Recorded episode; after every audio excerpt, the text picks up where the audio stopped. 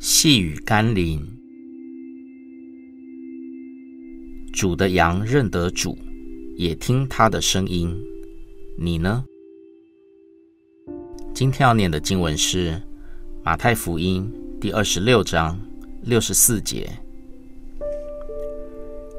耶稣对他说：“你说的是。然而我告诉你们，后来你们要看见人子坐在那全能者的右边，驾着天上的云降临。”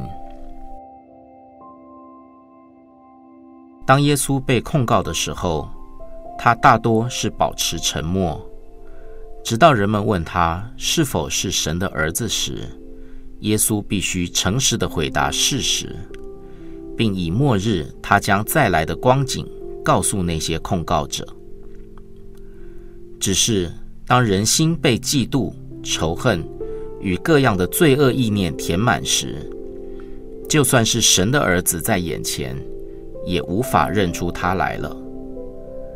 其实，在我们每一天生活所面对的人事物中，耶稣也时常向我们显明自己，只是我们是否容让贪婪、嫉妒、仇恨在心中滋长，使我们看不见耶稣了呢？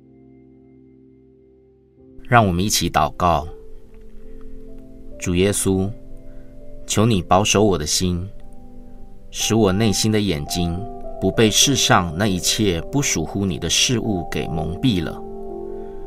指引我，让我可以看出你在我生活中每一个地方的心意，让我愿意在每一个困难当中等候你，寻求你的帮助。